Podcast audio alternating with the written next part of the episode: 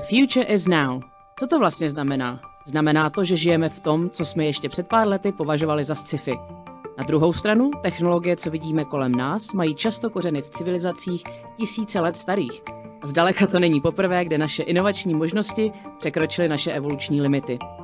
Jak se poučit z historie? Jak se pohybovat v chaosu? A jak si nemyslet, že jsme půpek světa a nejlepší, co se na země kouli zatím vylouplo? Můžeme vůbec odhadnout, jak se bude budoucnost vyvíjet? A jakou roli v tom všem hrají technologie? O tom všem a ještě více se baví vědec a AI expert Tomáš Mikolov a archeolog a výzkumnice Sara Polak. Povídají si tak, jako by zrovna seděli v obýváku a tlachali o tom, co je zajímá, což vlastně děláme docela často. Tak si uvažte čaj či kávu a připojte si jejich polemiky do ouše. Nesmrtelnost. Je to velký termín, o kterém se v tomto dalším díle podcastu The Future is Now bavíme s Tomášem Mikolovem. Nesmrtelnost je velmi široký pojem, eh, může evokovat různé transcendentální eh, emoce, eh, může to být velmi ezo, může to být velmi technologická záležitost z hlediska longevity, ale my se o tom opět pro změnu budeme bavit velmi multioborově, budeme řešit takové ty vtipné věci, jako je idea nahrávání mozků a myšlenek do počítačů a vytváření digitálních dvojčat lidí, budeme zároveň ale řešit i filozofii vědomí, filozofii člověka a zanechávání odkazu na tomto světě. Zároveň trošku zabrousíme i do transhumanismu a kyborgismu, takže se určitě máte na co těšit.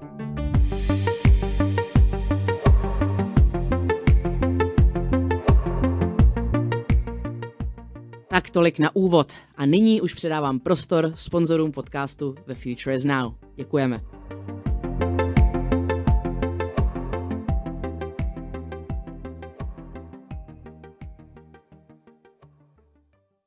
Již od roku 1987 vyvíjíme bezpečnostní software pro domácí i firmní uživatele. Přes 30 let chráníme digitální technologie, které pomáhají měnit svět k lepšímu. Asset je tady, aby je chránil.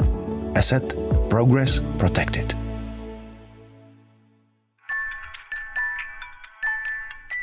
Inspirujte se světem kolem vás. Přijíždí zcela nová Kia Sportage. Vybavena špičkovými asistenčními systémy pro vaše pohodlí a bezpečnost. Nyní také v provedení hybrid a plug-in hybrid. Kia. Movement that inspires. Budoucnost je tady, ale když vám vypadne příjem, nechcete pojistku z minulosti. Pořiďte si revoluční životní pojištění Simplea. Jednoduše online na simplea.cz. Tento podcast sponzoruje remixshop.com, váš oblíbený e-shop s udržitelnou módou. Získejte stylové kousky šetrné k vašemu rozpočtu i planetě. S kódem HEROIN10 navíc s exkluzivní 10% slevou na vše. Dámy a pánové, vážení posluchači, tady je Sara Polak a vítám vás u třetího dílu podcastu The Future is Now. Eh, děláme ho s Tomášem Miklovem. Ahoj Tomáši. Ahoj Sáro. Ahoj, on vypadá úplně bez, kdybyste to viděli, jak se tady usmívá za mikrofonem, je to krásný. No, my jsme si pro vás připravili teďka eh, na potřetí do třetice všeho dobrého, takže takové jednoduché téma o nesmrtelnosti. Čeká nás všechno od rakoviny, velkých velryb, eh, po Platona, po Ray Kurzweila a jeho nahrávání mozku, mozku do uh, a td. Uh, ale začneme možná úplně tak jako obecně. Ta nesmrtelnost, a když jsem si to jako studovala, když jsme se na to připravovali, tak je něco, co se řeší víceméně eh, od té doby, co lidi jsou schopni jakkoliv jako symbolicky přemýšlet. Eh, samozřejmě nám eh, úplně jako se ne, nezamlouvá ta myšlenka, že prostě umřeme a nic po nás nezbyde, takže zatímco tady tu potřebu vlastně se nějak jako prokázat nebo jako zanechat ten svůj odkaz nějak dál, tak často evolučně nebo jako dejme tomu psychofarmaceuticky nahrazovala nebo vyplňovala víra a náboženství tím, že nám to tak jako nás to chlácholí, že budeme žít i po té, co nás klepne pepka. Eh, tak teďka eh, vlastně se začaly rojit jako nové metody, nové eh, vlastně i filozofické způsoby a proudy přemýšlení. V posledních staletích tak to bylo hodně právě třeba emergence transhumanismu, kyborkismu. Nyní se řeší věc jako je například digitální nesmrtelnost, o tom se taky dneska budeme bavit, protože bohužel to má tendenci velmi sklouzávat k takovým EZO aspektům, eh, kde se prostě porovnávají hrušky s jabkama. Je to taková trošku už jako na pomezí právě toho náboženství, kde je to spíš takový sci-fi futurismus, ale lidem se to prodává už jako realita, co existuje. Um, ale je to vlastně zajímavé, ty, ty lidi to jako velmi zajímá a je to i téma, které velmi teďka diktuje technologický trh, ať už je to longevity a vlastně hrabání se v našem genomu a zkoumání, jak si můžeme prodloužit život nebo jak zůstat nadále mladí, ale ono jako vlastně principiálně to je velmi podobné tomu, co se alchymisté snažili dokázat s kamenem mudrců, nebo když jste měli eh, fontánu mládí, nebo eh, ty čínské broskve nesmrtelnosti a tak. Vlastně to, to téma se pořád opakuje. No a s kým jiným takovou tu multioborovou, eh, takovou tu multioborovou věc probrat, než právě s Tomášem Mikolovem. Tak já se tě zeptám, jak ty vnímáš nesmrtelnost takhle hezky od podlahy, nebo jako, jak, jak, jak si to definuješ, jako v tom světě, ve kterém teďka žijeme, tak se to samozřejmě, ten terminus techniku spadá všude kolem nás, tak jak to vnímáš?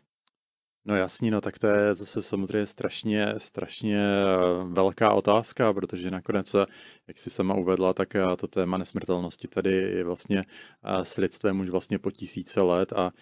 jaká si ta snaha právě přežít tu svoji smrt, tak tu můžeme prostě vysledovat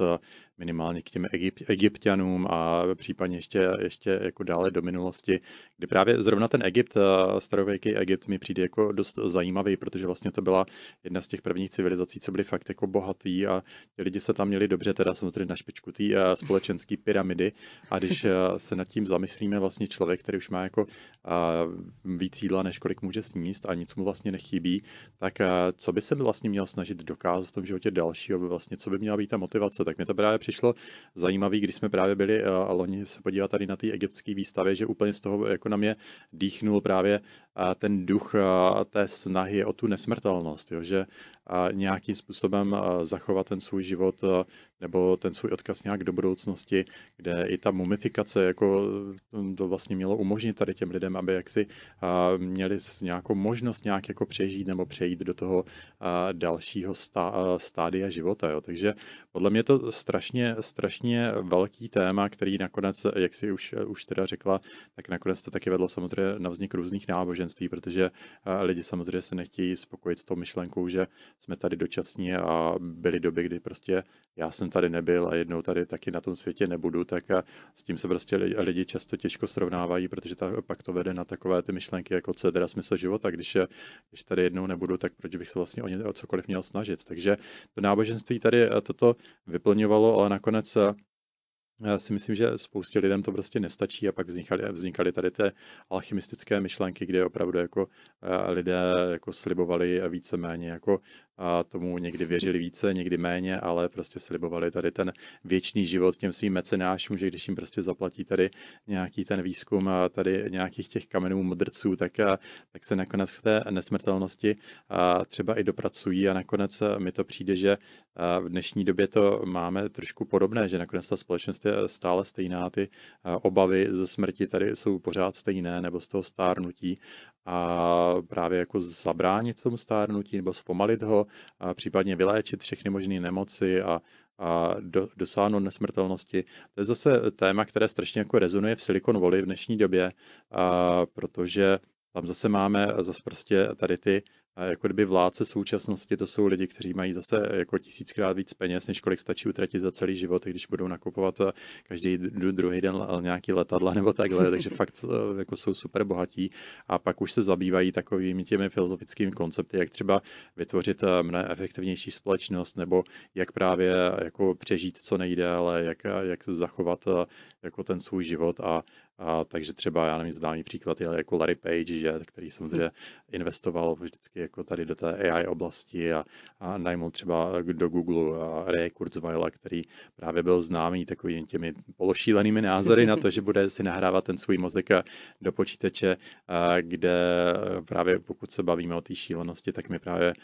v jeho případě přišlo, že jakmile dělá ty svoje odhady, jak to bude už za 10 let možné nebo za 15 a kde se nějaké křivky výpočetního výkonu mozku a počítačů, tak to bylo opravdu jako dost vycucané z prstu. A nicméně na toho Larryho Page to stačilo, aby ho přesvědčil, takže tam dostal k dispozici jako docela velký tým a budget, aby, aby tam tady tomu výzkumu se jakože věnoval, což já teda v té době jsem zrovna jako v Google byl, takže jsem se bavil s lidmi z jeho týmu, takže vím, že to bylo dost jako postavené na vodě a mm. že by tam byl nějaký reálný vědecký základ, o tom bych rozhodně nemluvil a tam šlo zase spíš o tu víru toho Reje, který teda si myslel, že,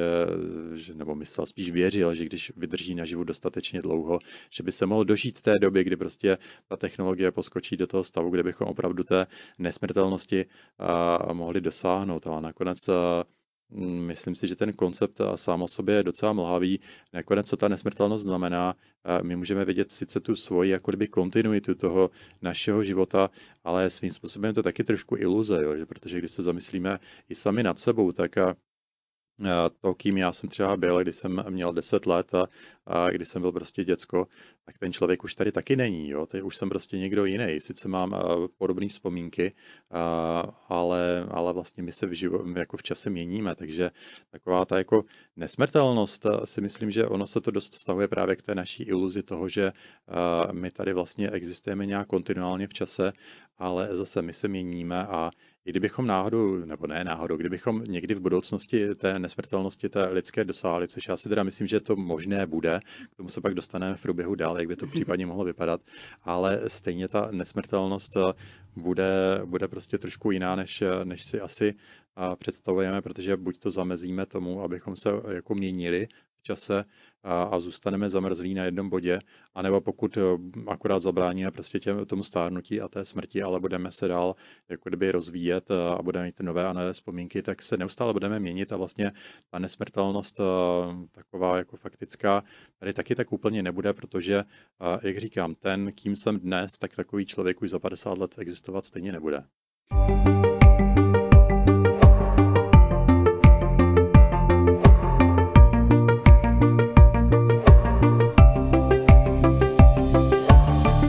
Přesně tak a ty naprosto navazuješ na to, co vlastně Kagan v roce 2012 řekl o té nesmrtelnosti, že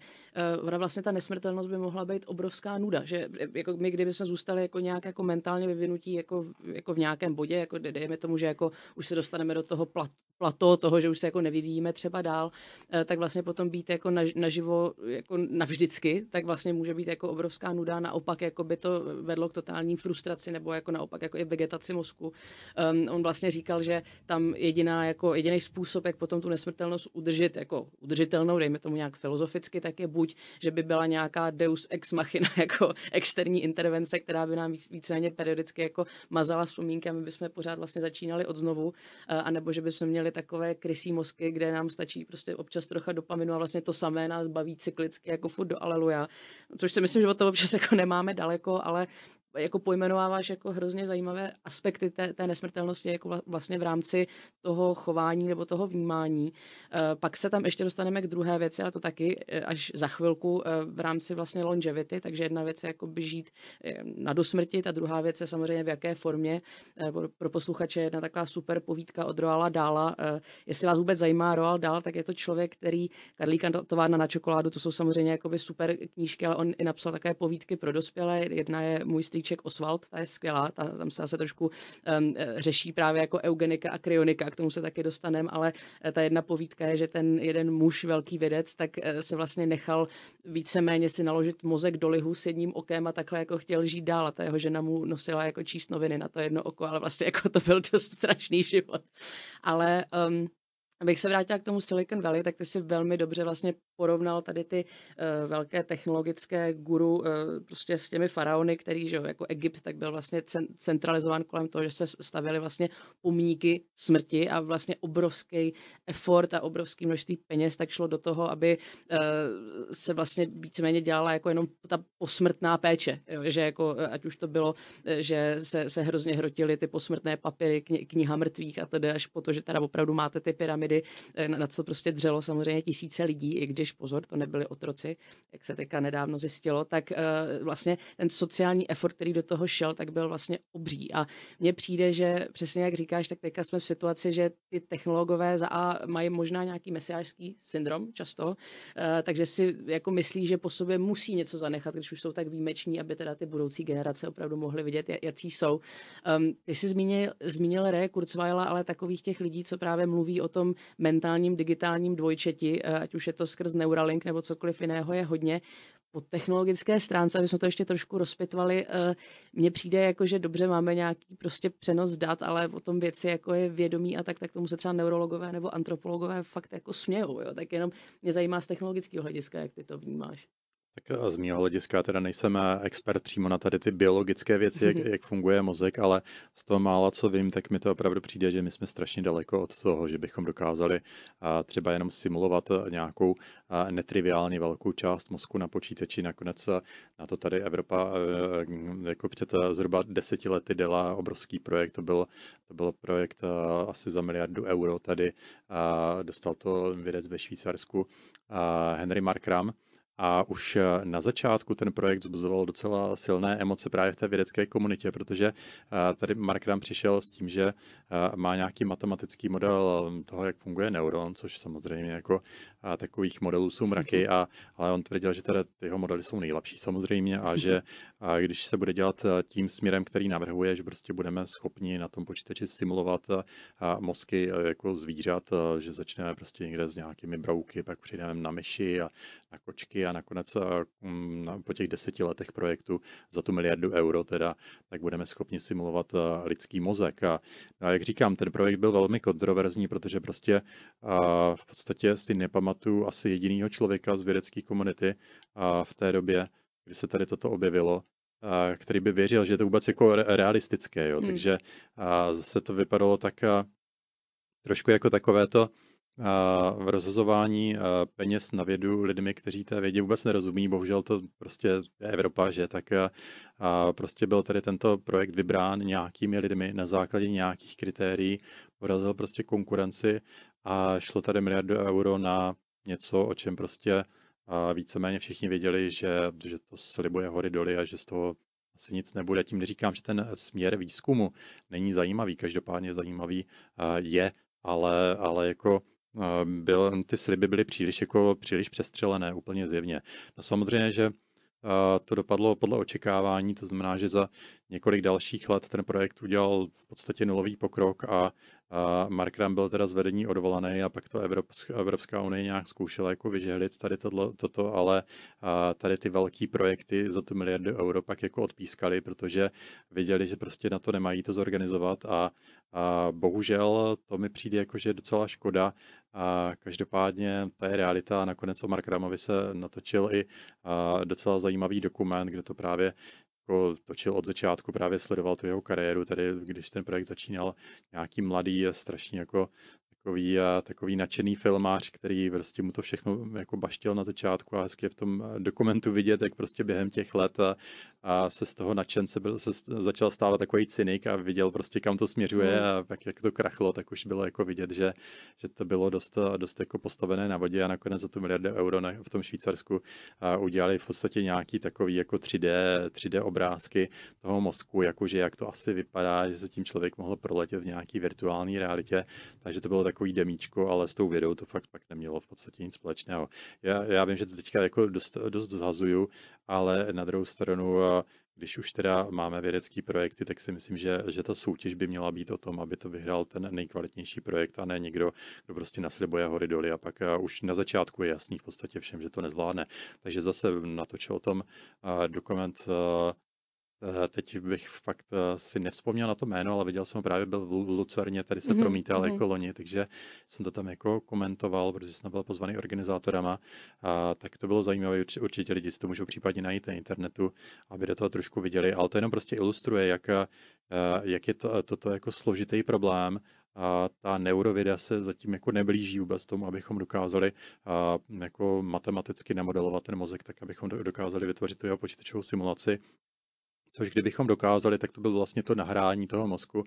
do počítače, protože my si můžeme představit, že teoreticky jednou v budoucnosti by mohlo být možné postavit nějaký super přesný skener, do kterého prostě strčíme hlavu, no nám to tam oskenuje všechny ty spoje na úrovni nějakých molekul a atomů a přesně to nakopíruje do počítače. A pokud bychom na tom počítači pak simulovali prostě všechny ty fyzikální zákony s naprostou přesností, tak bychom vlastně měli vytvořit eh, jako kdyby takovou, takovou matematickou simulaci toho mozku, jo? což samozřejmě tady tato úvaha ignoruje, že ten mozek sám o sobě samozřejmě eh, jako není oddělený od reality. My potřebujeme mít pořád ještě ty oči, které nám přináší prostě nějaké ty vstupy pro ten, pro ten mozek a, a mozek je taky ovládaný prostě zbytkem těla svým způsobem, že tam máme prostě nevím, cirkulace krve a všecko nemůžeme prostě useknout jenom tu hlavu a, a simulovat ji samotnou, protože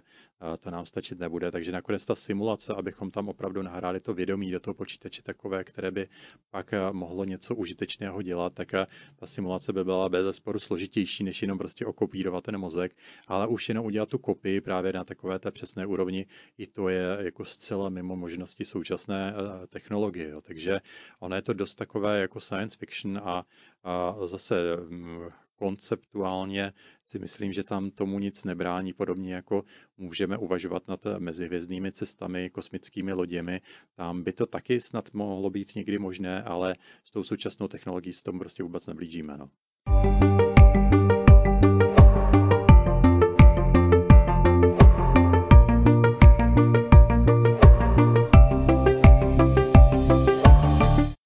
Máš naprostou pravdu a to, co, co vlastně říkáš ohledně toho uh, mozku a toho jako i vtělení jakoby těch myšlenek, to je vlastně jakoby jeden z těch uh, jako parametrů, nebo je vlastně ta jako finální fáze, ideálně, když jsou nějaké čtyři kroky, dejme tomu vlastně to, to vtělení myšlenek, tak potom jedna věc je natrénovat algoritmus, ale druhá věc je přesně, jak říkáš, jako na, nás, na náš mozek mají například obrovský vliv hormony, jako naše postavení těla, kultura, to, co jíme, epigenetika. A vlastně ten mozek, přesně jak říkáš, tak není jenom vytržený blueprint, vytržený prostě procesor, který si dělá, co chce, ale je to s tím bode, eh, tělem eh, obrovsky spojený. Eh, a tady je, je vlastně zajímavý podívat se na to, jak se vůbec formuje věda, protože tady ten vlastně René Descartes tak vlastně vymyslel tady ten karteziánský dualismus vlastně toho materiálna a potom té mysli. A ono to odpovídalo i tím, že filozofové si prostě filozofovali a potom ti, co studovali jakoby nějakou hmatatelnou podstatu, tak během právě té revoluce, během Kopernika, tak obrovsky se tady ty dvě věci vlastně oddělily a vlastně byl to i, bylo to paradigma, které se vztahovalo i vlastně na lidské, na lidské tělo. Takže minimálně v Evropě posledních 300-350 let, tak se tady ty dvě věci vnímají velmi odděleně, ale to potom samozřejmě prosakuje do jiných disciplín, jako například je právě umělá inteligence. Ale eh, tady ten, eh, tady ten vlastně eh, projekt, co popisuješ, tak je velmi zajímavý. Kdyby se na to chtěli podívat, tak je to, myslím, Blue Brain Project. Mm, jo. A je to, je, je to obrovsky zajímavý a myslím, že potom i Jeff Hinton to obrovsky vlastně kritizoval. Což no já je, jsem právě se i s ním jako bavil, no, když no, jsme no. tam byli v Silicon Valley, když jsme mm-hmm. o tom mhm. slyšeli tady o tom projektu, takže samozřejmě, jak říkám, nikdo z těch vědců, se kterými jsem mluvil, a, a i nám tam přijela návštěva z Evropy eh, jako neurovědců a mm-hmm. všichni věděli, že to bude prostě obrovský průšvih. No. No, no, mě právě zajímá v rámci tady toho uh, vůbec jakoby přetavování těch myšlenek, že uh, samozřejmě spousta lidí na tom vydělává, ale my nemusíme jenom se dívat na to, jak se bude, dejme tomu, simulovat uh, náš mozek nebo naše vědomí, protože to je jako opravdu velký oříšek, ale ono vlastně ten ta, ta, ta nesmrtelnost, tak eh, se může, může začít už jako mnohem dříve. A je velmi zajímavá historie například zmrazování a vůbec jako kryoniky jako takové. Že vlastně poprvé se například začaly eh, zmrazovat uh, sperma v 50. letech 20. století. A to už samo o sobě, dobře, jako ne, nezmrazujeme tady lidi, když pokud máte rádi francouzské komedie, tak doporučuji Hibernatus s Louis Define, to je naprosto super. Pár lidí se o to taky pokoušelo být zmrazen a je to pořád z nějakého důvodu, ty lidi to pořád dělají. Taky to stojí několik teda des, desítek tisíc dolarů, takže pokud na své děti teda neuvalím um,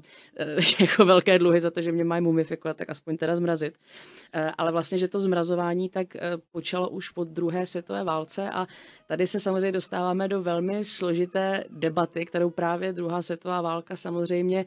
um, dala tomu jako velmi silné parametry, co se smí, co se nesmí, co je tabu uh, ve vědě a to je samozřejmě genetika, nějaké následování a i jakoby nějaké třeba genetické inženýrství, kde jako teka ta etika je kolem toho strašně ošemetná. A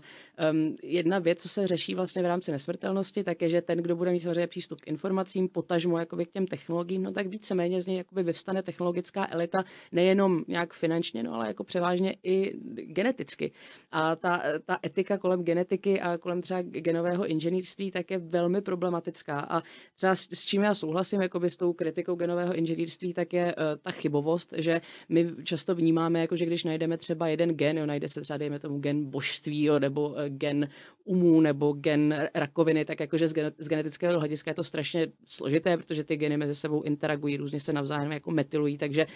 často je složité, že my si myslíme, že třeba uh, změníme prostě jeden kus DNA, ono to může mít jako nedozírné následky, takže tady to vlastně jakoby chápu eticky, no ale primárně ta etika vlastně víceméně pramení z druhé světové války a eugeniky.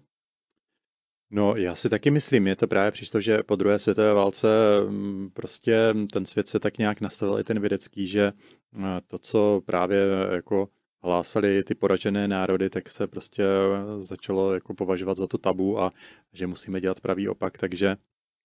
pak nám tady vznikla prostě tady ta ideologie takové té jako absolutní rovnosti, že jsme prostě všichni stejní a absolutně nedozlišitelní se stejnými schopnostmi, až ať už prostě muži, ženy, nebo prostě lidi, já nevím, eh, ze severu Evropy, z jihu Evropy nebo z jiných kontinentů napříč všemi rasami a, a jakákoliv, eh, jak, jakýkoliv náznak, že bychom mohli mít prostě nějakým způsobem jiné vlastnosti, kde myslím, že když se někdo prostě podívá na olympiádu, co za lidi tam běhají třeba na stovku nejrychleji, tak si myslím, že prostě je zjevný, že teda jako nejsme stejní, ale nesmí se to říkat, jo, nesmí se to studovat a už vůbec ne, pokud by se dokonce jednalo dokonce nějaké uh, intelektuální vlastnosti, jako kdo má jakou paměť a, a tak dál, a což mi přijde jako zase, že, že to prostě takové to dědictví té druhé světové války, nakonec už je to skoro 100 let, tak si myslím, že už bychom mohli jako přestat takhle s tím blbnout a trošku, trošku být jako svobodnější v tom našem uvažování a dovolit si myšlenky, které by před 50 lety byly prostě jasně kacířské, tak si myslím, že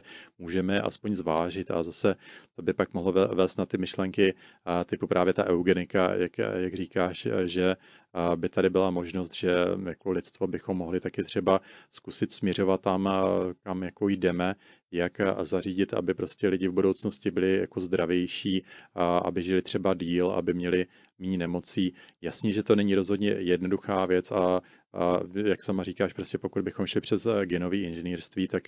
tady hrozí prostě ty rizika, že to, čemu budeme věřit, že nám pomáhá krátkodobě, tak nám bude dlouhodobě škodit. My se prostě zbavíme třeba nějakých genů, já nevím, který způsobují rakovinu a pak vyprodukujeme lidi, kteří třeba se tu rakovinu nedostanou, ale ale já nevím, třeba budou hloupější, nebo co já vím, takže prostě může tam být spousta, spousta různých provázání a to, co nám třeba přijde, jako že, že z krátkodobého hlediska fakt jako škodlivé, tak nakonec může být jako prospěšné z toho dlouhodobého. Nakonec se můžeme zamyslet třeba i nad tím, proč vlastně to stárnutí v té přírodě existuje. Existují organismy, které nestárnou nebo stárnou mnohem pomaleji. Některé organismy zase stárnou rychleji a případně pravděpodobnost, že různá zvířata dostanou právě tu jako rakovinu, tak často jako nekoreluje tak úplně s tou jejich velikostí a je vidět, že třeba právě ty velryby jsou schopny jako se vyrovnat tady s rakovinou mnohem efektivněji než třeba psy a kočky, i když bychom řekli, že na základě té jejich velikosti a toho počtu buněk, ze kterých jsou složení, tak by naopak měli mít tady ty problémy mnohem větší, ale mají zase mnohem víc těch sebeopravných genů, takže takže se dokáže tady s, těmi, s těmito věcmi vyrovnat. Pak je otázka, proč to teda ale nemají i ty psy a kočky, když, když teda mají mnohem větší náchylnost na tu, na tu rakovinu. A tady zase bych řekl, to, co je prospěšné pro jedince, nemusí být prospěšné z toho evolučního hlediska, když se budeme dívat na jako z mnohem větší perspektivy přes miliony let, protože my, kdybychom třeba vytvořili populaci lidí, kteří nestárnou, tak to může vést právě na to, co zmiňoval úplně na začátku, na tu stagnaci, jo, že vlastně, když si představíme, že bude mít prostě dva ostrovy domorodců, na jednom ostrově budou lidi takový, jako je známe, a na druhém ostrově budou lidi, kteří nestárnou, tak jak takové ostrovy se budou vyvíjet evolučně po tisíce nebo miliony let. Ono je docela dost dobře možné, že právě tam na tom ostrově, kde ty lidi budou prostě probíhat tím cyklem života a smrti, tak se budou neustále geneticky rozvíjet, zatímco na tom ostrově, kde prostě nikdo stárnout nebude, tak tam vykrystalizuje populace, která bude jaksi konstantní, už nebudou mít žádné děti, protože prostě vyčerpají všechny prostředky. A prostě no, no, noví jedinci se nebudou mít šanci uchytit v té společnosti a celé to bude stagnovat a po milionek let prostě ten druhý ostrov bude stále konstantní, zatímco ten první poskočí mnohem dále jako dopředu, takže ono dost možná to stárnutí a to, že tady máme omezený čas na Zemi, tak nás tlačí do toho, abychom prostě ten čas využili k něčemu nějakým způsobem efektivně. A Zase, ono jako je hezké z hlediska jedince, kdybychom té nesmrtelnosti dosáhli, ale z hlediska to, eh, biologické evoluce to může být jako docela škodlivé. Jo. Takže to neříkám, že to tak je, ale spíš to je taková jako myšlenková úvaha, že, že když už mluvíme o, tom, o té nesmrtelnosti, tak bychom taky se měli zamyslet nad tím vlastně, jak funguje evoluce a jestli bychom mohli jako vůbec život na planetě Zemi poskočit do, do té úrovně, kdy prostě budeme mít eh, mnohobuněčné organismy, které nebudou stárnout a zároveň budou schopni se rozvíjet. A já si právě myslím, že my jako lidstvo tady v tomto bodě jsme díky tomu, že právě se dokážeme jako kdyby rozvíjet i v průběhu našeho života. Nakonec to vidíme. Já, když jsem právě měl těch deset let, tak ještě v podstatě tady nebyl internet, počítače začínaly a všecko. A dneska je ten svět jako výrazně jiný. Přitom ta naše DNA, ta lidská, je v podstatě pořád stejná, takže my jako lidstvo už se dokážeme rozvíjet právě díky tomu, že máme prostě dlouhodobou paměť, dokážeme se naučit nové věci, dokážeme vytvořit nové technologie, takže jako v symbioze s tou technologií jsme schopni právě dosáhnout jako kdyby evoluce, pokroku i v průběhu toho našeho života. A myslím si, že ten cyklus eh, života a smrti, který jsem zmiňoval na těch dvou ostrovech těch domorodců, který byl jako nutnost eh, pro rozvoj života prostě po ty miliardy let, tak by mohl být už překonaný právě někdy možná v blízké budoucnosti, kde jako lidstvo bychom mohli dosáhnout eh, nesmrtelnosti a zároveň eh, nezamrznout eh, evolučně. Takže to si myslím, hmm. že, že hmm. jako je možné a, a v průběhu dalších několika set let si myslím, že jako lidstvo máme šanci se tam dostat, pokud se teda dřív jako nezničíme, protože nakonec ty technologie taky jsou čím dál silnější a ta naše schopnost předvídat jejich důsledky se nějak moc jako výrazně nezlepšuje. Takže když se, když se jako nezahubíme navzájem a nepostřílíme se tady atomovkama, tak dost možná se dostaneme jako k té nesmrtelnosti. you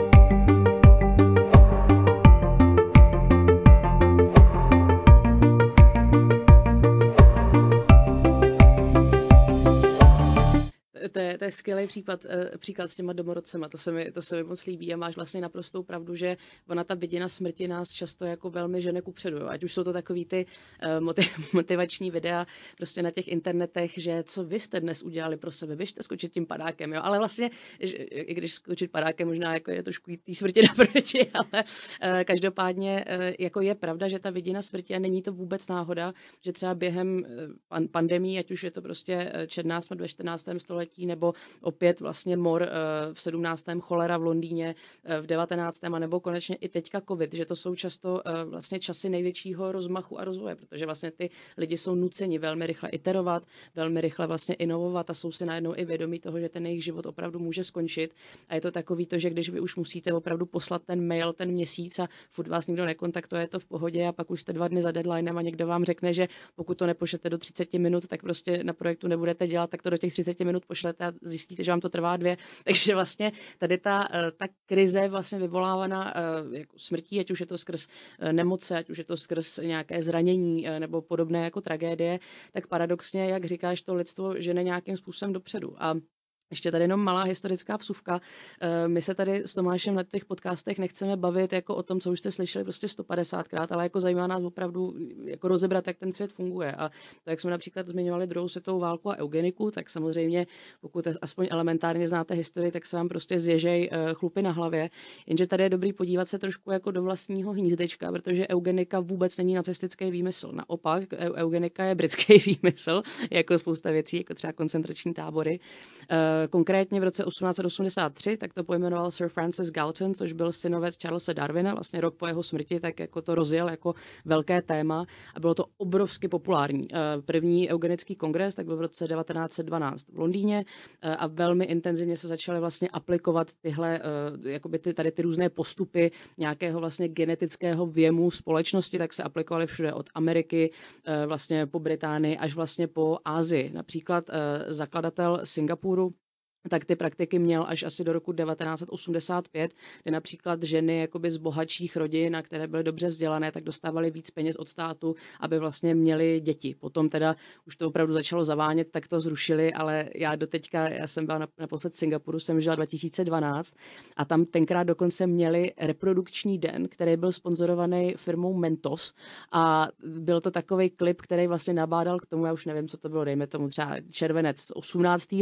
že tak jak jako teda lidi si mají zalíst do pelíšku, protože Singapur to potřebuje, ale jako ten podtext velmi byl, jako že kdyby si do toho pelíšku zalezli ty, co mají dva doktoráty, tak budeme jako radši. A e, jako co jiného tady to je, než vlastně jako přenesená e, jako eugenika, která se často teďka schovává za terminus technicus, jako třeba social engineering. Ale je samozřejmě jenom důležitý tady to e, říct a je zároveň důležitý říct, že samozřejmě e, na, nacisti e, tak, to, e, tak to brali do no, extrémy asi jako slabý slovo, ale měli například programy jako je Lebensborn, kde eh, víceméně tam měli árijské ženy, k těm vždycky byly přivedení jako nejvyšší eh, důstojníci, eh, často SS, jako by ta největší elita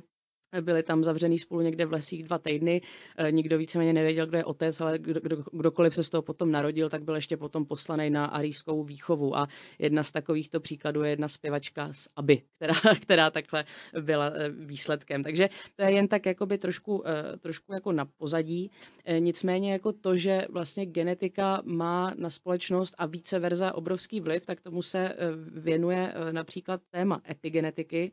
kde my máme jako několik věcí, věcí, ať už je to metylace DNA nebo modifikace histonů nebo, nebo eh, non, non-kódované RNA, tak to jsou všechno věci, na které má vliv náš životní styl, eh, vlastně potažmo i naše kultura. Eh, jeden takový příklad je toho, že jsme teďka například tolerantní na mléko díky vlastně neolitické revoluci a toho, že jsme byli schopni domestikovat krávy a můžeme teďka jíst jako mléčné produkty, což přirozeně člověk vlastně od přírody v úvozovkách jako není schopen.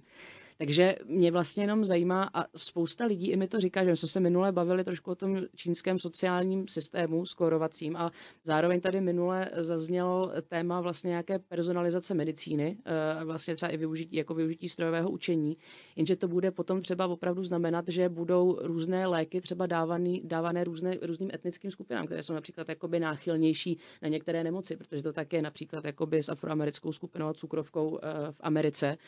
Eh, jak se tady na to díváš, jak se tady s tím má popasovat politika? Protože eh, jako přijde na to a mně přijde vlastně dost zvěrstvo jen tak jako v průměru Gaussovy křivky lidem dávat eh, nějaké léky, které nejsou třeba jako naprosto efektivní nebo maximálně efektivní, jenom kvůli vlastně tady těm jakoby pseudoetickým jako otázkám. Jak tady to vnímáš, tady, tady ten problém? Problém toho, že, že máme jako, že se snažíme přistupovat k lidem, jako kdy, kdyby byli stejní, i když teda víme, že stejní nejsou a pak a samozřejmě to může mít i nějaké škodlivé účinky právě v tom zdravotnictví. Já si myslím, že to rozhodně problém je a a nakonec eh, ty jsi zmínila právě jako ty Němce z druhé světové války, kteří vlastně eh, jako vytvořili tady právě tu jako kdyby opačnou vlnu toho zájmu, eh, právě o takovou tu jako ultrarovnost mezi všemi, právě tím, že, že právě byli takový jako, a, jako ta nadřazená rasa a vše, všechny ty jejich keci žil a nakonec si zmínila vlastně ty Brity před ním a to bylo vlastně v bledě modrém to stejné, nakonec i Francouzi, když se podíváme do historie, tak prostě nějaký 19. století, tak opravdu jako belgický Kongo bychom mohli zmínit. I prostě tady tyhle ty země, když se dostali do toho postavení, že byli jako bohatí, mocní a silní, tak opravdu pohlíželi na ty ostatní národy jako hodně z vrchu a třeba právě ti Britové, a, a, tak jako oni opravdu jako neměli nějak žádný jako zábrany tam prostě vyvraždit prostě někde nějakou populaci. Nakonec Haiti je jako zase zajímavý jako francouzský příklad, tam zase prostě vozili ty, ty černochy jako otroky a když se jim tam zbouřili, tak a tam prostě deptali armádu a dusili to prostě, jak to šlo. Jo. Takže rozhodně si myslím, že ta západní Evropa tady s tím, a s tím nacistickým přístupem a o tom prostě, že nějaká rasa je lepší než, než všechny ostatní, to nebyly zdaleka jenom Němci, to byly prostě i ty ostatní národy, který na rozdíl od Němců po druhé světové válce, tak si myslím, že, a, že neomluvili se tady za ten svůj přístup a spíš to tak jako schovali, schovali takže a přijde mi, že tam někdy tady ty myšlenky jako zůstávají tak jako pod pokličkou do dnes, což mi právě když jsem tady s těmi lidmi tady z těchto zemí jako komunikoval, tak mi to přišlo, že tam pořád takový nějaký skrytý rasismus, třeba i vůči jako nám, hmm. střední, hmm. východní Evropě, tak pořád ta, tam, tam někde jako schovaný je a to mi na nich rozhodně sympatické nepřišlo. A právě když se tváříme jako na veřejnosti, jak prostě všichni jsme si rovní, ale pak když děláme různé rozhodnutí v soukromí, a tak to tam prostě vypadá úplně jinak, tak to si myslím, že je docela problém. A na druhou stranu zmíníš třeba to zdravotnictví a prostě přiznat si, že jiné léky prostě jsou třeba jako vhodné pro muže, některé prostě pro ženy, některé pro mladé lidi, některé pro staré, ně, ně, něco zase pro lidi prostě, co jsou tady z Afriky, nebo z Asie, nebo z Evropy, nebo z, nebo z Ameriky. Prostě já bych řekl, že kdybychom dokázali a jako se zbavit jednak prostě těch eh, jako nacistických myšlenek ve stylu, že, že jedni jsou lepší a všichni ostatní jsou horší, a nebo případně eh, toho pravého opaku, který právě tady vznikl po té druhé světové válce, že se budeme tvářit, že jsme všichni úplně naprosto stejní, ale samozřejmě pod tou pokličkou hmm, budeme pořád hmm, jako hmm, fungovat, jak, hmm. jak ti nacisti, tak místo toho, kdybychom se dokázali dostat do toho stavu, že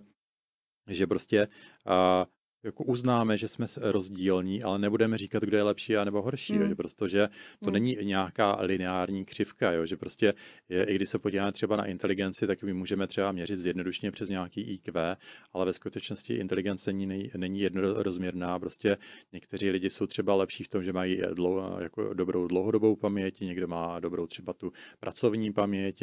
a někdo dokáže prostě rychle manipulovat s hodně objektama jako v hlavě, takže dokáže prostě řešit různé zajímavé úlohy, někdo vidí zajímavé vzory, někdo je třeba barvoslepý, tak je v tom hmm. IQ testu neuvidí, jo, ale to neznamená, že pak ty lidi jsou jako a, a, nějak objektivně horší, prostě, že někomu vyjde jedno číslo vyšší nebo nižší, tak ještě to neznamená, jestli prostě bude schopný jako, jako v reálném životě řešit různé takové nebo makové úlohy, takže zase kdybychom viděli inteligenci ne jako jednorozměrnou křivku IQ, ale prostě něco jako více rozměrného, kde máme prostě různé faktory, které ovlivňují ty naše intelektuální schopnosti, tak stejně tak bychom mohli prostě vidět ty eh, naše rozdíly, ať už prostě mezi, mezi pohlavími, nebo mezi rasami, nebo právě, eh, jak jsem říkal, prostě eh, národy mají prostě taky trošku jako odlišnosti, starší lidi mají prostě jiný intelektuální schopnosti, mají víc zkušeností, ale už zase menší kreativitu než ti mladší lidi. Takže kdybychom dokázali tak nějak využít té naší hmm. rozdílnosti a bez toho, že bychom prostě říkali, kde je horší a kde je lepší, ale právě využít toho, že jsme prostě rozdílní, přiznat si to, to, protože rozdělní, rozdělní rozhodně jsme. A využít té naší diverzity, tak si myslím, že, že by to bylo skvělé. A nakonec Nakonec třeba si myslím, že jako velký téma pro naši civilizaci je globalizace, kde mi to tak, tak trošku přijde, že, že právě přes to sociální inženýrství, který jsem třeba viděl trošku v Americe, kde právě se na ty rozdíly nesmí upozorňovat hmm. a hmm. bere se to tam jako prostě z prostý slovo a úplně jako tabu vůbec mluvit o tom, že prostě lidi jsme, jako jsme různí, a tak mi to trošku přijde, že se to všechno tak jako to lidstvo smíchává tak nějak dohromady a ty rozdíly se snažíme nějak jako vyhladit, aby zmizely a až budeme prostě takový všechny ty barvy smíchaný dohromady, mi to právě přijde, že každý, kdo jako ví, co jako vznikne, když si vezmeme vodovky a smícháme všechny barvy dohromady, to vznikne taková nezajímavá, jako šedohnědá, jako nemoc hezká barva, tak mi to přijde, že, že to je jako pro lidstvo škoda, že pokud si zprůměrujeme prostě všechny, všechny ty DNA naše, všechny ty naše jedinečnosti a výjimečnosti a vytvoříme prostě naprosto stejnorodou populaci, tak možná a možná tím zabráníme různým jako válkám a nepokojům, které právě často jako vznikaly právě na základě odlišností, ale strašně jako ztratíme právě eh, i z toho evolučního hlediska na té naší rozmanitosti a vůbec jako evoluce hnaná právě dopředu právě těmi změnami, že hmm. můžeme jako vidět, co, kde se prosadí více a, a co hůře a ta rozmanitost, eh, když nám zmizí z toho, a jako z toho života, tak eh, pro nás to nebude dobře. Nakonec měli jsme tady krizi covidu a když se vůbec zamyslíme nad tím, jak růz, různí lidé se dokáží vypořádat s různými viry, pokud vytvoříme naprosto uniformní populaci s prakticky identickou DNA, hmm. která hmm. bude všude po světě stejná, tak eh, ta bude jenom o to náchylnější právě na, na vše možné virové nákazy oproti populaci, která nebude tak propojená, tolik globalizovaná. Hmm. No a globalizace je určitě něco, co budeme probírat eh, v následujících dílech, takže eh, to, to určitě ještě na to téma se dostane. Mně se líbilo ta tvoje metafora s těma vodovkama. Ty bys normálně měl být měl by se založit Instagram a dělat, dělat motiv... A začít kreslit, jo? Přesně, motivační, tak ty no, infografiky. Ale uh, to, to, si vlastně řekl jako krásně, já si pamatuju vlastně, že jsem nějakou dobu dělal v Americe v Londýně a tam vlastně třeba jediný bylo, že já, jak jsem měla britský přízvuk, tak jsem nahlídla do toho, co oni si právě jako reálně myslí, jo? A tam velmi často jako se bavili, říkají, no to ty ty Češi a ty Poláci, to je Xindl, co já říkám, jen povídejte. a oni vždycky, no, no, no, tak oni sem třeba přijedou, že jo, chtějí tady prostě to naše zdravotnictví a my bychom měli prostě pošoupnout dolů vlastně jako, uh, jako prostě skupinu prioritu číslo jako 150. A říkám si, to, tak co jiného to je, než jako vlastně opět jako převtělená eugenika, že vlastně někdo jiný, jako z nějaký jiný země vlastně nemá takový právo vlastně už třeba jenom na tu, uh, jako na tu lékařskou péči jako uh, ty místní. Samozřejmě to je strašně komplikovaná debata, ale jako čistě anekdotálně tady to jsem si taky jako rozhodně zažila, že tam už se potom nesměli ani vyprávět vtipy nic, protože vlastně cokoliv poukazuje jakoby na nějakou kategorizaci společnosti, tak je vlastně špatně. A Tady jenom malá antropologická vsuvka, že antropologie tady za to může do obrovské míry, protože podívejte se na počátky vlastně jak archeologie, tak antropologie, tak to často vzniklo no, od, odkud zemí, které měly kolonie. Že? Tak když si potřebujete zkoumat uh, prostě domorodce v různých pralesích a v různých jako exotických zemích, no tak musíte ty země nejdřív vlastně, abyste se tam mohli jet podívat. Um, a uh, tím pádem vlastně jako převážně Británie s Francií, tak byly tady v tom na, jako na vrcholu, potom uh, ostatně Amerika uh, právě lidi, jako byl třeba Franz Boas, ale tam opět nešlo o nic jiného, než vlastně si vědecky eh, dokázat, že ten viktoriánský prostě model eh, tak je vlastně na špičce té pomyslné pyramidy a vlastně všechno ostatní tak k tomu jenom spěje. Vlastně to byla vyloženě sociální evoluce, že eh, a vlastně když se podíváte na nějaké texty například z počátku 20. století, tak opravdu je to, jak je taková ta známá grafika, jak je nejdřív ten šimpanz, pak ten člověk, co se opírá o tu tyčku, jo, pak už teda vzpřímený, pak sedí nakonec u počítače, takový boomrovský mím, ale takhle vlastně byla vnímaná jako vývoj společnosti, že nejdřív máte ty lovce sběrače, těm pak trošku svitne, protože jsou inteligentnější, tak začnou třeba obdělávat půdu, eh, pak dospějí do nějakého civilizačního stádia, jako je třeba starý Řím, starý Řecko, no a pak samozřejmě, když se jim poštěstí, tak dospějí do stádia, jako je právě třeba Velká Británie eh, během průmyslové revoluce. No a tady to má obrovsky zkreslený potom jako vliv i, i na to, jak teď vnímáme rasismus, protože přesně jak říkáš, ty rozdíly mezi lidmi jsou. Ty rozdíly mezi kulturami jsou, ale je velmi důležitý eh, jako rozdíl to nějak kvantifikovat a druhý rozdíl to nějak jako kvalifikovat ve smyslu, že jeden je lepší než druhý. A to je, tady to opravdu do velké míry způsobila antropologie a, a ta antropologie se bohužel k té eugenice velmi č, eh, blízko vázala. A tady bych eh, se dostala oslým můstkem, když už jsme u té antropologie, k transhumanismu. A zmínila bych eh, chlapíka, který se jmenuje Julian Huxley. Já, já o něm občas mluvím v přednáškách, protože ta celá rodina Huxleyů je naprosto fascinující. On byl, tuším, bratr Aldese Huxleyho, který napsal Brave New World, dystopický román, doporučuju, kde vlastně se rodí lidi do těch jednotlivých jako kategorií A, B, C a td. A potom podle toho to má jako žít, skvěle fungovat. Samozřejmě, surprise, surprise, nefunguje to. Ale Julian Huxley tak byl profesor uh, evoluce, uh, emeritní profesor evoluce na, uh, na Oxfordu a byl zároveň prezident britské eugenické společnosti do roku asi 1965, uh, kterou shodou okolností velmi pregnantně podporoval Winston Churchill a byl jejím členem což teda jenom opět opakuju 1965, takže jako velmi dlouho po skončení druhé světové války. Ale Julian Huxley uh, zároveň napsal esej, myslím, že to bylo v roce 1953, kde poprvé nějak dohloubky rozpitvával transhumanismus. A zase se tady vracíme vlastně trošku na počátek naší diskuze o té nesmrtelnosti, že technologie eh, jsou takové pro nás trošku deus ex machina v tom, že to může být něco, co nám vlastně pomůže. Jako tam, kde člověk je jako nedostatečný, tak tam nám, tam nám to může pomoct. Eh, bavili jsme se o starém Egyptě, tak tam se běžně už používaly protézy. Já osobně tady to vnímám jako transhumanismus, protože když prostě nemáte pár prstů, tak ta třeba na noze našla se taková velmi krásná vyřezená protéza vlastně půlky nohy eh, ze starého Egypta, pět tisíc let stará, no tak tam vám to reálně prostě pomůže chodit a nějakým způsobem fungovat. Ten transhumanismus se teďka už projevuje i tím, že máte prostě blbý Apple Watch s proměnutím, ne blbý, já své miluju, já jsem dostala k Vánocům od maminky, jsou super, děkuju. A, ale to, že vlastně jste schopni si, dejme tomu, jako měřit, jak spíte, měřit, jak chodíte, máte třeba nějaké i doporučovací systémy na to, jestli byste třeba měli jít dřív spát ten den, když máte třeba tu, uh, ty chytré prsteny a tedy tak to je forma transhumanismu. A mě vlastně zajímá, je to něco, co hodně vyvstalo jako v zhruba 50. 60. letech 20. Eh, století, což ale s okolností bylo eh, doba, kdy byla eh, Dartmouth Conference, vlastně v 1956, kdy poprvé se začala jako hodně řešit umělá inteligence, tak mě řeší, mě řeší, já řeším všechno, mě zajímá, promiň Tomáši, do jaký míry si myslíš, že právě třeba umělá inteligence je spojená jakoby s tím fenomén, fenoménem transhumanismu a jak vůbec vnímáš transhumanismus jako takové? Jestli to vnímáš jako něco, co už se teďka děje, co ti přijde jakoby, že nějakým způsobem jako třeba zajímavá věc, který bychom se měli víc věnovat, nebo je to spíš jako na úrovni uh, toho sci-fi futurismu? Tak samozřejmě tam záleží na těch úrovních, kde to všude vidíš. A právě jako to spojení člověka a technologie tady je v podstatě od začátku lidstva a pak eh, jde o to právě, kde si stanovíme tu hranici, kde řekneme, že už je to prostě něco jako super zajímavého a hmm. kde to budeme říct, že uh, budeme říkat, že je to prostě něco obyčejného, co už tady prostě bylo, takže to tak ani nebudeme vnímat. Já si myslím, že je třeba spojení jako člověka a auta už eh, svým způsobem jako vytváří uh,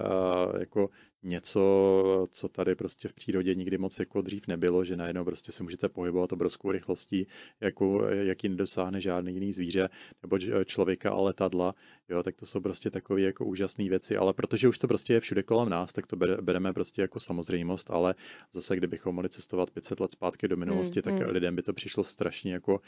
nepředstavitelný, že prostě si můžete zletět někde do Austrálie a takovéhle věci, tak a to nemluvím o nějakých kosmických letech, jo, takže já si myslím, že právě, že ty technologie už nás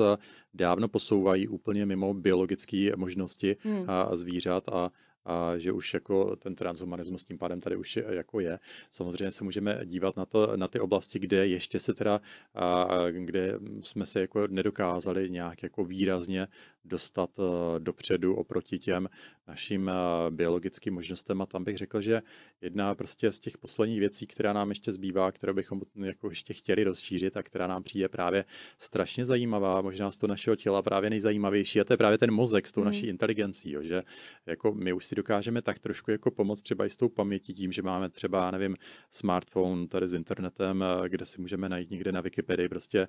cokoliv, kde se tady narodil, kde jaký člověk si to nemusíme pamatovat, ale ve spojení s tím smartphonem, s internetem a Wikipedií, tak jsme najednou jako máme přístup velmi rychle ke spoustě znalostem a, a naše inteligence právě tady pak se může tak rychle může nakombinovat spoustu faktů, který třeba zase 200 let zpátky a lidi by museli někde cestovat po nějakých knihovnách a to, co my jsme schopni udělat teďka za pět sekund nebo možná za půl minuty, jako vyřešit nějakou mentální úlohu, tak toto by trvalo třeba týdny jo, tehdy. Hmm. Takže hmm. určitě zrychlujeme, ale pořád zase, když se vrátíme k té inteligenci, tak tady furt nám něco chybí, jo, že my ještě nemáme algoritmické pochopení inteligence. Když si řekneme, že paměť, taková zjednodušená verze paměti, a že se prostě uděláme fotku a ta nám prostě vydrží jako strašně dlouho, můžeme si to nahrát do počítače, můžeme si udělat databázy různých faktů, něco tam napsat a pak to zase vyčíst po čase zpátky. To nám už počítače prostě umožňují tady desítky let a to tak nějak jako chápeme jako samozřejmost, když je to samozřejmě úžasné samo o sobě, ale aby nám takhle počítače a technologie obecně dokázala rozšířit tu naši inteligenci, abychom dokázali prostě najednou řešit, řešit problémy prostě na úrovni Einsteina, aby to prostě dokázalo udělat děcko z první třídy na základní škole, takhle prostě takový nástroje nemáme. A, a to je právě taková ta vize té umělé inteligence, a, která by byla naším nástrojem, který bychom dokázali používat. A, buď to, to může být zase nějaký, a, nějaký osobní asistent ve smartphonu, který nám bude radit, nebo přímo něco, nějaká technologie propojená s naším mozkem, tam těch vizí, vizí jako science fiction je celá řada. Ale ale pořád je to prostě velká výzva pro ty technologie, abychom se dokázali dostat do toho stavu, kdy, kdy si rozšíříme i tu naši inteligenci a pak právě a myslím si, že jako celá řada právě na lidí, kteří dělali historicky právě na té umělé inteligenci, hmm. tak byla motivovaná právě tady tuto vizi, že kdybychom dokázali a, takto jako počítačově, strojově a, rozšířit naši inteligenci, tak bychom se dostali zase na další stupínek v tom rozvoji života na, na planetě, že když se podíváme prostě zase z velkého nadhledu, tak jsme tady prostě měli nějaké jednoduché organismy, jednobuněčné, mnohobuněčné, pak nějaký strunovce, plazy, savce, všechno možné a až nakonec prostě tady lidi, co dokázali vyrábět nástroje nebo dokázali si přidávat zkušenosti mezi generacemi, vytvořili si jazyk, komplexní kulturu,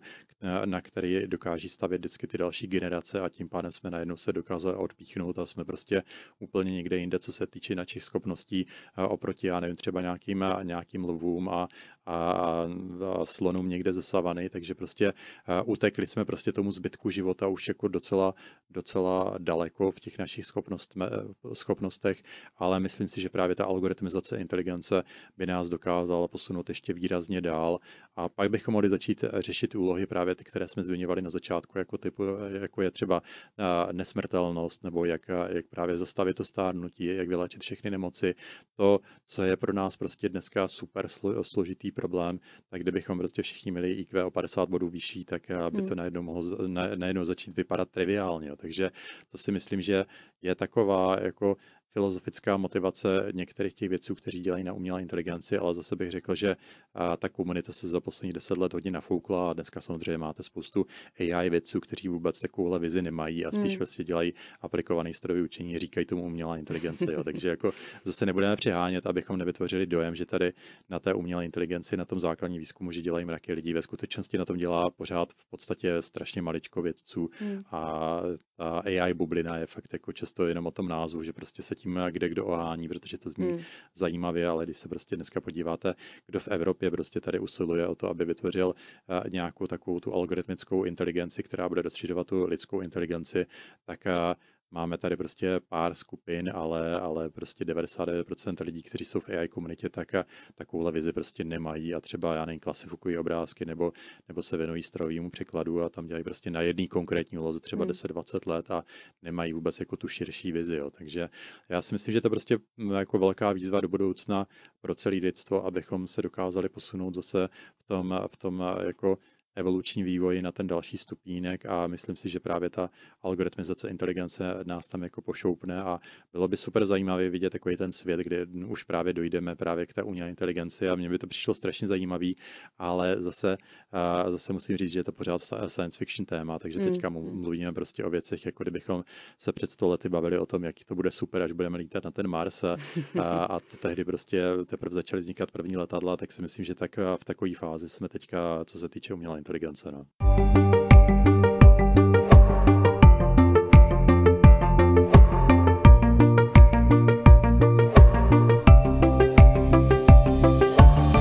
To říkáš přesně, no. Mně jako spíš přijde, že teďka umělá inteligence může pomoct v takovém jako spíš jako sociálním transhumanismu, to je jako, že to optimalizuje to, jak fungujeme, eh, může to automatizovat spoustu byrokracie, administrativy, která teďka třeba, my máme takový projekt eh, s Tomášem Šepkem, ministr zdraví, kde vlastně jako řešíme, jak třeba digitalizace, právě třeba strojový učení může pomoct jako ve špitálech a jako v optimalizaci toho, aby, aby lidi byli vlastně jako zdravější a to, to, ne, to se nerovná zdravotnictví. Zdravotnictví často je o tom, že se snaží jakoby zachránit zachránit nějak ten systém, ale často se jakoby nesnaží jako zlepšit zdraví toho člověka, paradoxně. A když se podíváme třeba na skandinávské země, jakou kvalitu života tam mají seniori jako oproti třeba právě jako České republice, tak je to nejenom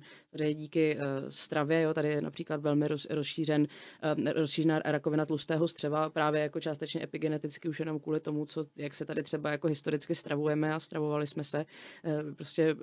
Majka Salam junior a to je tvůj oblíbený z tábora. Uh, ale Eh, právě tam jako hodně řešíme eh, třeba to, jak dlouho člověk vůbec čeká na operaci, nebo jak jako dlouho čeká jako na diagnózu, nebo to, že prostě jednotlivé, jednotliví specialisté mezi sebou nemají sdílená data. Takže já myslím, že takový ten futurismus toho, že si, eh, když to řeknu prozaicky, nalepíme prostě krabičku k mozku a budeme najednou mít prostě IQ 850, tak to dobře, to, to je prostě za 200-300 let možná jako nikdy, ale to, to, že vlastně jako můžeme teďka už automatizovat spoustu věcí, které potom můžou mít efekt na to, jak ten jednotlivý jednotlivec té společnosti funguje, jak rychle má péči a vlastně jak dobře je zaopatřený, tak to možná nezní tak sexy a možná se to blbě jako prodává, ale vlastně paradoxně to může být mnohem účinnější strukturální změna. A ty jsi ještě zmiňoval vlastně uh, eh, IQ a uh, ty jsem našla jenom jednu jako velmi zajímavou studii ještě, jakoby, když se bavíme o tom transhumanismu a teď konečně se dostaneme k těm velrybám, hezky, hezky, takhle nakonec že eh, mně často přijde, že eh, lidi se uchylují, nebo jako lidi vnímají, zase se vracíme k tomu dualismu, eh, technologie a tu přírodu jako dvě oddělené věci. A mě to vždycky strašně štve, protože to je takový to, jako že taky ty digitální detoxy a takový to, jako že no, kvůli my technologie my vlastně hloupneme. No a teďka vlastně letos tak byla no, taková nová studie, kde eh, University of Brown a Columbia tak udělali několik vlastně studií na kognitivním vývoji eh, dětí. Vlastně přišli na to, že děti, co se narodily během pandemie, tak ztratili, a tady to je opravdu zajímavé, 22 bodů v IQ, což je jako v průměru, což je jako dost, a že je to ekvivalent vlastně 70, 70 let vlastně IQ progrese, že ten, ten Flynnův efekt, že prostě průměrně my jsme pořád chytřejší a chytřejší a teďka najednou prej během pandemie jsme jako dramaticky hloupější. A jeden z těch hlavních eh, důkazů, nebo eh, pardon, jeden z těch hlavních důvodů, kteří, eh, které ty studie uvádějí, tak je kvůli tomu, že rodiče jsou mnohem více online. A já tady to slychám často, že proč ty děti nejdou ven čutat merunu a proč jako a ty komputery. A ty, ty vlastně ta obrovská dem, na jednu stranu my od té technologie chceme jako naprostou spásu, aby jsme žili díl, měli se líp, byli chytřejší, byli krásnější, eh, byli rychlejší, prostě harder, better, faster, stronger, eh, Daft Punk, eh, ale zároveň jako hrozně demonizujeme a přijde mi, že jako hodně dostávají momentum ve společnosti takové ty různé jako EZO skupiny, návrat ke kořenům, budeme jíst paleodietu, prostě jako homo heidelbergensis, což je apropo blbost, protože jako ten náš trávící trakt a genom se tak změnil jako za posledních jako jenom 10 tisíc let kvůli průmyslový a agrární evolu, eh, revoluci, že prostě jako když budete jíst jako neandertálec nebo nějaký brzký homo sapiens, tak jako vám to dlouho nevydrží to tělo. Ale přijde mi, že vlastně eh, ta, i ta společnost, jak se polarizuje názorově, politicky vším, tak se polarizuje i vlastně přístupem k těm technologiím. A potom často takový ty bombastický články typu AI už má dávno vědomí, všechny nás zabije, tak tady tomu vlastně jenom nahrávají. A je spousta takových jakoby přírodních skupin, který potom i třeba eh, to vede k tomu, že se lidi jako nechtějí nechat očkovat. A tady zase si myslím, jakoby, že ten datový vhled do té problematiky, to, že třeba je nějaký jedinec, který geneticky opravdu nemá predispozice na to, že by mu to očkování udělalo dobře, ale může mít třeba jakoby nějakou jinou formu jakoby léčení, to jako chápu, že třeba jako někdo může mít jako jeden z deseti tisíci na to jako špatnou reakci. Ale to, že se vlastně tady kolem těch problémů tvoří jakoby celý politický uskupení, tak mi přijde hrozná škoda, že by se vlastně ta společnost mohla obrovsky stransparentnit jakoby tím datovým přístupem. A což samozřejmě spousta lidí nechce, protože v transparentnosti se jako hůř schovávají úplatky a jiné věci. Ale eh, já, abych to otrhla možná od lidí, tak se vrátím eh, právě k, k rakovině, což je jedna, jako říká se tomu, civilizační choroba ně, některými, která nás jako teka hodně trápí. Je to je na to obrovská úmrtnost, jedna jako vlastně z hlavních faktorů úmrtnosti jako moderního lidstva, nebo minimálně Eh, v oblasti, ve kterých žijeme. A vrátila bych se právě k těm velrybám eh, a i ke slonům, který mají asi ty sloni přímo 20krát víc těch genů, který vlastně redukují nebo jako nějak kontrolují ty rakovinotvorné buňky. Um, tak si říkám možná, jako jestli opravdu se podívat do té eh, přírody a nainspirovat se zvířatama, jako jsou humři a hydry a velryby, který tu rakovinu nemají skoro vůbec, že by možná mohlo ty lidi trošku uklidnit, že to není všechno jenom o nás, ale že jsme součástí nějakého ekosystému, že se vzájemně můžeme jako obrovsky učit. Hmm. No tak u těch velkých organismů zjevně prostě tady ty, a, ty a, jako procesy, které právě zabraňují vzniku rakoviny, tak jsou samozřejmě strašně důležité, protože ty velké organismy jsou složené z mnohem více buněk, a, protože prostě velryba nemá tisíckrát větší buňky než člověk, že takže musí mhm. prostě a, nějakým způsobem kontrolovat tady ty a, mechanismy, zatímco třeba psy a kočky, které se dožívají mnohem jako kratší, a, kratšího života a zároveň jsou ještě menší, tak a, nemusí mít tolik tady těch samoopravných genů, které právě detekují a případně ničí, a ničí právě tu rakovinu. A mimochodem my lidi taky máme samozřejmě tady tyto, tyto, tyto procesy v sobě, akorát jich nemáme tolik právě jako ty velryby a sloni. A pak je samozřejmě otázka, proč je nemáme, když, když ty velryby je mají, asi protože ta evoluce prostě funguje tak, že to, co je prospěšné, tak prostě tady zůstane tak, jak hmm. si v čase většinou a kdyby to bylo jako důležité pro lidi, abychom se dožívali 200 let, tak, tak by nám ta evoluce možná taky vyvinula. Na, na druhou stranu my té evoluci můžeme pomoct, takže ji nasměrujeme nějakým způsobem, a to už se zase vracíme k té eugenice. Hmm. Takže uh, asi, asi prostě víme, že pokud, uh, pokud bychom chtěli právě si poradit tady uh, s různými nemocemi přes, přes prostě různé generace, tak jakým směrem bychom se jako mohli vydat tady z toho dlouhodobějšího časového horizontu, jo, prostě, že jak to funguje prostě při šlechtění nějakých zvířat, tak nakonec by to mohlo fungovat právě i u lidí, ale to už se zase prostě dostává do těch politických problémů, že toto hmm. prostě není zrovna téma, který se jako může diskutovat právě, hmm. jak říká, máme tady odkaz, odkaz té druhé světové války a nakonec jsou to takové ty zakázané myšlenky, což mi přijde právě, že je docela škoda, protože jedna věc je, jak jsme na tom prostě my, co se týče zdraví a druhá věc je, jak na tom prostě budou ty další generace a pokud bychom dokázali vytvořit systém, kde prostě ty další generace budou, budou schopnější, zdravější, spokojenější, tak si myslím, že, že by to jako mělo být něco, o co bychom taky měli usilovat, kdybychom nastavili takový systém, tak, tak si myslím, že by to bylo jako super, ale zase Eh, jít takovou tu zkratkovitou cestou, kde zase, když jsi zmiňovala prostě na začátku právě a třeba to britský impérium, tak tam, když prostě vynalezli takový ty pavědy typu, že tam změří člověku, jak má daleko od sebe oči a podle toho určí, jestli je zločinec nebo jo, ne. frenologie, to bylo frenologie, super, no, no, jasně, nebo já nevím, délku no. nějakých prstů nebo nosů a, a samozřejmě to bylo nastavené, takže to jako klasický angličan z toho vyšel nejlíp, hmm. zatímco Černoch z někde z Afriky, tak to byl prostě zakuklený samozřejmě zločinec na první pohled, hmm z pohledu tady té frenologie, takže a to samozřejmě mi přijde, že je velmi jako jako zcestný. A na druhou stranu, kdybychom dokázali se tady k tomu postavit nějakým vědečtějším způsobem, hmm. a ne takový to prostě, že, že tady prostě vybereme nějaký oborce, co si tady určí nějaký arbitrární hodnoty, hmm. ale kdybychom hmm. prostě zase použili třeba tu statistiku stravy učení, abychom dokázali odhadnout, kdo má jaký predispozice pro, pro různé nemoci a jak, jak třeba se tomu vyhnout, jak, jak tomu pomoct, aby, aby to prostě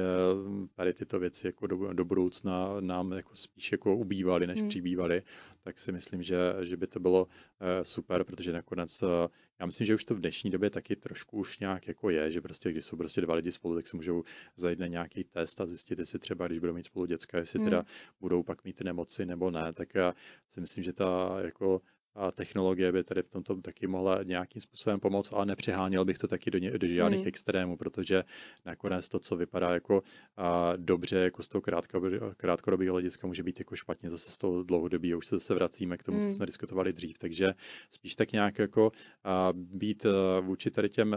jako novým nápadům nebo novým možnostem, který nám právě ty technologie zpřístupňují, tak si myslím, že bychom měli být otevření, ale zase ne žádní extrémisti, takže to zase nepřehánět. Nakonec právě třeba ty si zmiňovala to očkování, já jsem viděl tady, jak byla prostě taková ta jako brutální polarizace společnosti, hmm. kde prostě buď to člověk byl pro nebo byl proti a být prostě mezi to nešlo, jo, prostě každý se musel přidat na nějakou hmm. stranu tábora. To mě přišlo jako dost škoda a zase myslím si, že bychom měli být schopní jako společnost nebýt právě prostě taková ta šeť, stejno, stejná šeť složená úplně ze všech stejných jedinců a názorů, ale že by bylo super, kdybychom si zachovali prostě tady tu naši rozdílnost a třeba i rozdílnost názoru hmm. a dokázali trošku víc tolerovat to, že prostě někdo věří něčemu jinému a ty jsi tady zmiňovala třeba tady přírodní ezoskupiny, mně to taky často přijde dost směšné, co tam ty lidi mají za názory, ale zase bych vůbec jim je nebral, jo, hmm, pokud tomu chtějí věřit, mm. ať to zkusí. Ono se nakonec může ukázat za sto let, že třeba nakonec nějací, nějací mormoni nebo emišové tak nakonec dělají ty věci líp než my. A zase a jako cesty evoluce jsou nevyspytatelné, takže takže já bych rozhodně jako uh, nechal tady toto prostě na, nějaký, na nějaké to sebeuspořádání a nakonec, co nám vyplyne jako úspěšné nebo, neúspěšné, tak uh, to bych o tom nechal rozhodnout čas a ne, aby někdo dopředu oznamoval vítězství nějaké myšlenky nebo nějakého názoru, protože všemu rozumí nej, nejlíp. To mi přijde teda jako dost cestné. A jak, jak už jsme zmínili, zmínili to očkování, mně přijdou argumenty pro a proti právě na obě dvě strany, že se dají prostě uvést a, a jak to teda nakonec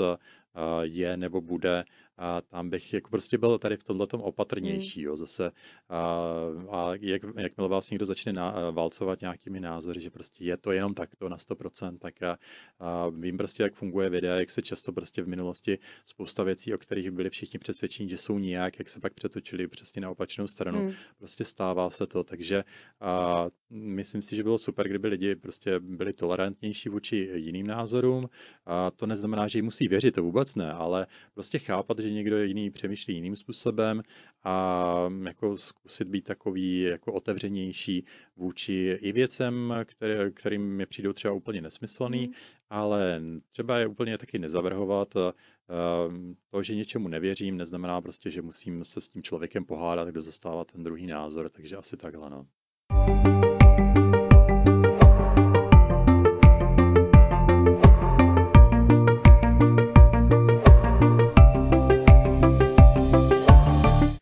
jsi řekl, prostě ty jsi úplně jako Nelson Mandela 2.0, ne, to vlastně Nelson Mandela ne, on byl docela terorista, co chtěl tenkrát vybombardovat Lesoto, takže to úplně, já, jako, to úplně ne, promiň, to jsem tě nechtěla porovnávat. A mě právě přijde vtipný, když někdo, jo, Nelson Mandela byl nejlepší, říkal, tak se podívej na jeho brzkou kariéru. To je jak matka Teresa, že to je lepší nevědět. No. no. přesně tak, tam to si taky přečtěte, to teďka nebudeme rozebírat, ale matka Teresa, když vás eh, někdo takhle naškne, tak to rozhodně neberte jako kompliment. a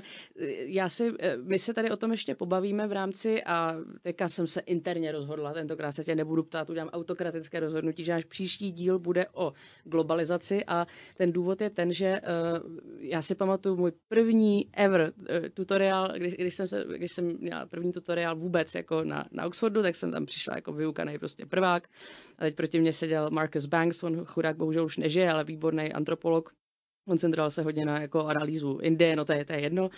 A teďka se na mě podíval a co je to evoluce? A teď já, uh, že jako jsem si myslela, jak toho strašně vím. A, jako to, a teďka si říkám, no tak evoluce to je směr a když jsem řekla slovo směr, tak jemu se mé vyvalili oči. A myslela jsem, že praští pěstí do stolu. A říkám, ne, ne, není to směr. A on, pamatujte si, že evoluce nemá směr. Ale je to vlastně, takhle, do smrti na to nezapomenu. Ale zároveň je to důležitý, jak ty si říkal, e, jako na začátku říkat to vítězství, na začátku jako říkat, co je ta nejlepší cesta. Opět myslím, že um, žijeme tady v té, um,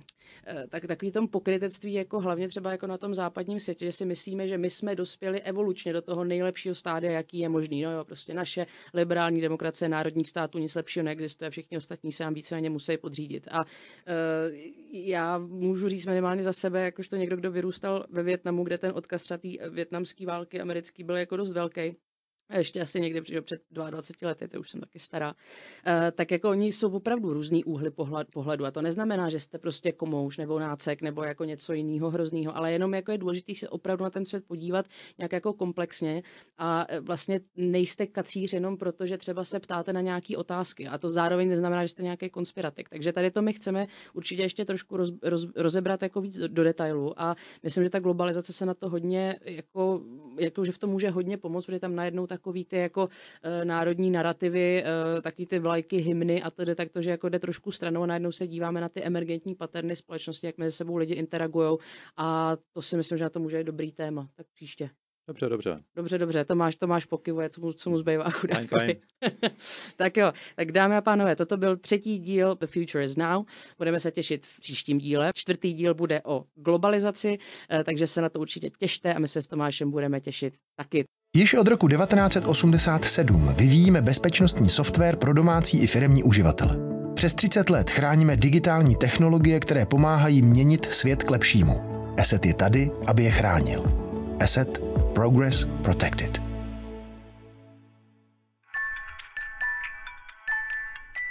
Inspirujte se světem kolem vás. Přijíždí zcela nová Kia Sportage.